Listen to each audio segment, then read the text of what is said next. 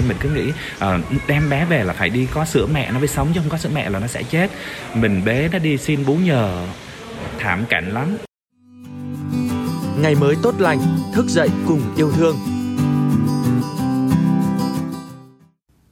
Chào mừng quý vị và các bạn đã đến với podcast Ngày mới tốt lành ngày hôm nay và tôi là Minh Yến, biên tập viên của chương trình. Thưa quý vị và các bạn, bằng tình yêu thương của mình, 16 năm qua, ông Đinh Minh Nhật, 57 tuổi ở thôn 1, xã Ia Hrop, huyện Chư Sê, tỉnh Gia Lai, vừa làm cha, làm mẹ và làm thầy, dạy dỗ, nuôi dưỡng 127 đứa trẻ. Nhiều em đã trưởng thành, học đại học, cao đẳng, học nghề và lập gia đình. Để có tiền chăm sóc, nuôi dưỡng các em, 16 năm qua, ngoài trồng cà phê, ông Nhật xin đi làm thuê làm mướn khắp nơi với đủ thứ nghề. Nhiều em dễ trông, ông để ở nhà cho anh chị trông coi, còn những đứa nhỏ khó tính, ông thường điệu sau lưng băng khắp nương rẫy. Podcast Ngày mới tốt lành đã có cuộc trò chuyện về những tháng năm nhọc nhằn mà hạnh phúc khi nuôi dưỡng 127 đứa con của ông bố đặc biệt này. Mình nghe nó khóc, nghe nó khóc ngộp, chết ngộp như vậy mình thấy nó tội thì mình chỉ muốn cứu nó. À, xong rồi khi mà đưa nó về thì ờ, nghĩ rằng đưa nó về rồi sẽ có những người người ta sẽ nuôi các cháu tại vì nhiều người cũng khao khát là nuôi nhưng mà cũng ói om thay là nhiều người muốn nuôi con mà lại kén chọn người ta. Uh, coi thử cái đứa bé mà người ta thấy bé sơ sinh thì người ta không không muốn nuôi. Ờ, phải lớn lớn một chút ờ, khi mà bé bồng hay là dắt đi chơi rồi hay một đứa bé phải đẹp phải uh, uh, thế này thế nọ nó đòi đủ hết á thì mình phải nuôi mình phải nuôi.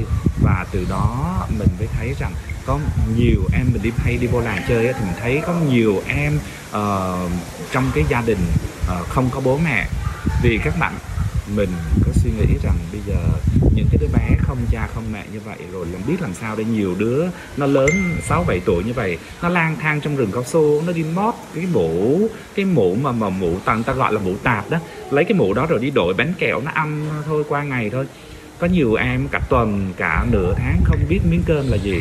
Cho nên mình phải tập trung các em đó là nuôi thì hồi đó bước đầu nó khó khăn lắm. Mình không có tiền không có mạc không có quen biết. Mình chỉ làm bằng cái sức của mình bằng cái tình thương của mình thôi.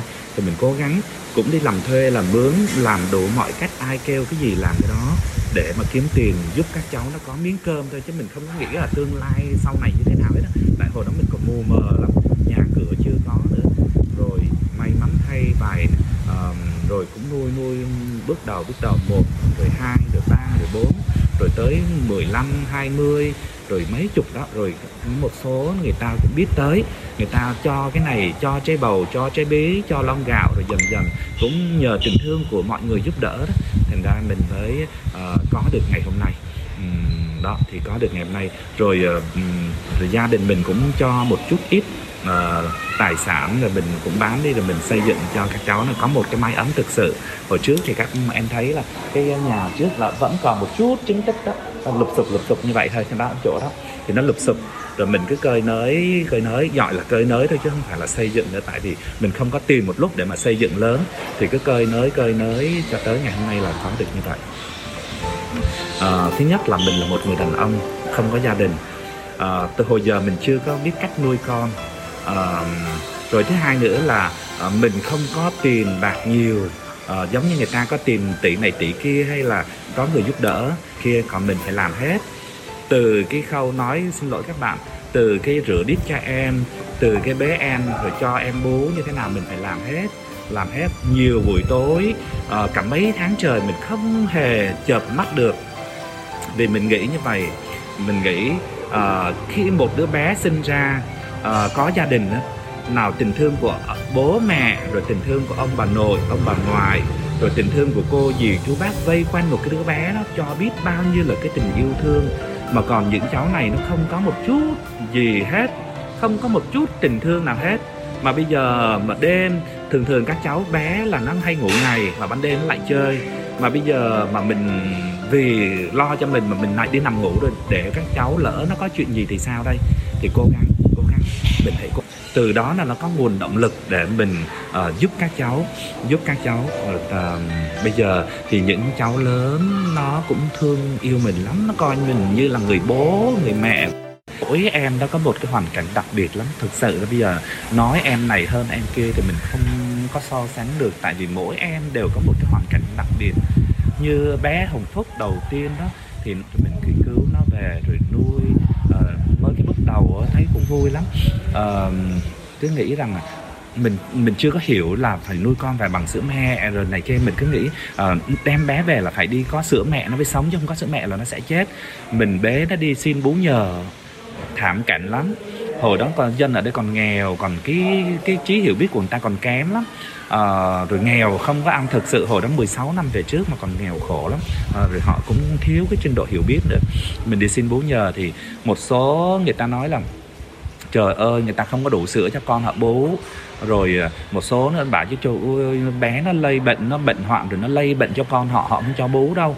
Mình kêu chứ cầm cái ly nhỏ xíu bắt cho tôi xin mấy giọt sữa vào đây cho em nó có sữa mẹ thôi. Họ ừ, họ bắt cho được mấy tí nó về lấy cái muỗng đút đút cho cháu. Ờ, nhưng mà rồi uh, sau mình thấy vất vả quá.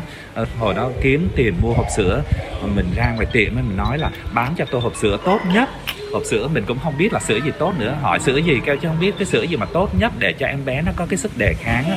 thì, à, thì mới đầu cháu uống thì một tuần thì mới hết một lon sữa thôi. Thì uh, hồi đó sữa mấy trăm ngàn một hộp đó mình cũng cố gắng mình mua được rồi làm làm làm mua được. Rồi ờ, đó thì những cái vất vả rồi những cái như cái thằng bé thúi. Rồi ken bé đêm tại vì mình cái cái tên của các cháu là tên rất là đẹp à, bé thúi nó tên là à, đinh anh hùng. Rồi con bé điên là đinh thị tiên. Nhưng mà bây giờ nó cứ một thằng nó thúi là tại vì sao đọc nó thúi nó nó không có hậu ngôn rồi nó cứ phải suốt ngày nó xón nó quần áo cho nên nó thúi cho nên vì thế nhà gọi là thúi.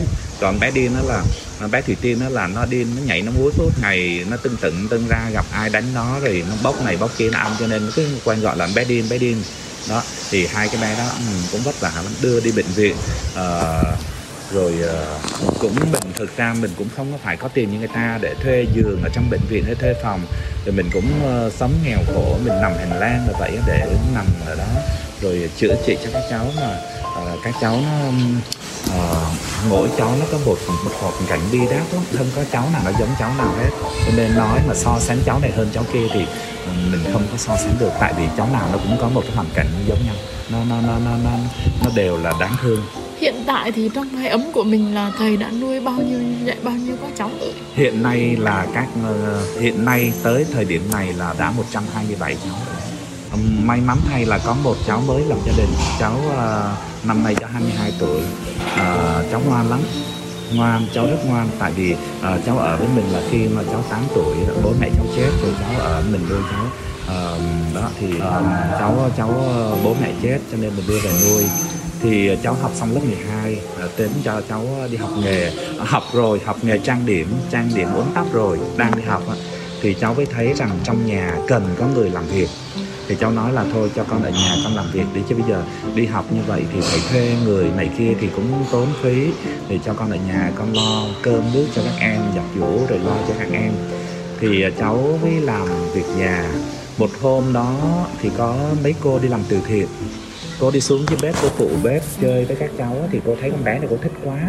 Cô thích quá thì cô nói rằng thầy ơi à, gả con bé đó cho con con bảo với chị ơi tuổi trẻ bây giờ là các cháu nó phải yêu nhau nó phải thích nhau nó mới, mới lấy nhau được chứ không đâu phải như ngày xưa đâu mà uh, cha mẹ đặt đâu con ngồi đó. Bây giờ um, cháu đó em cũng để tự quyền cho cháu phải nói cháu ơi con ơi bây giờ có người người ta thích con như vậy con bảo chứ con không không thích con không muốn.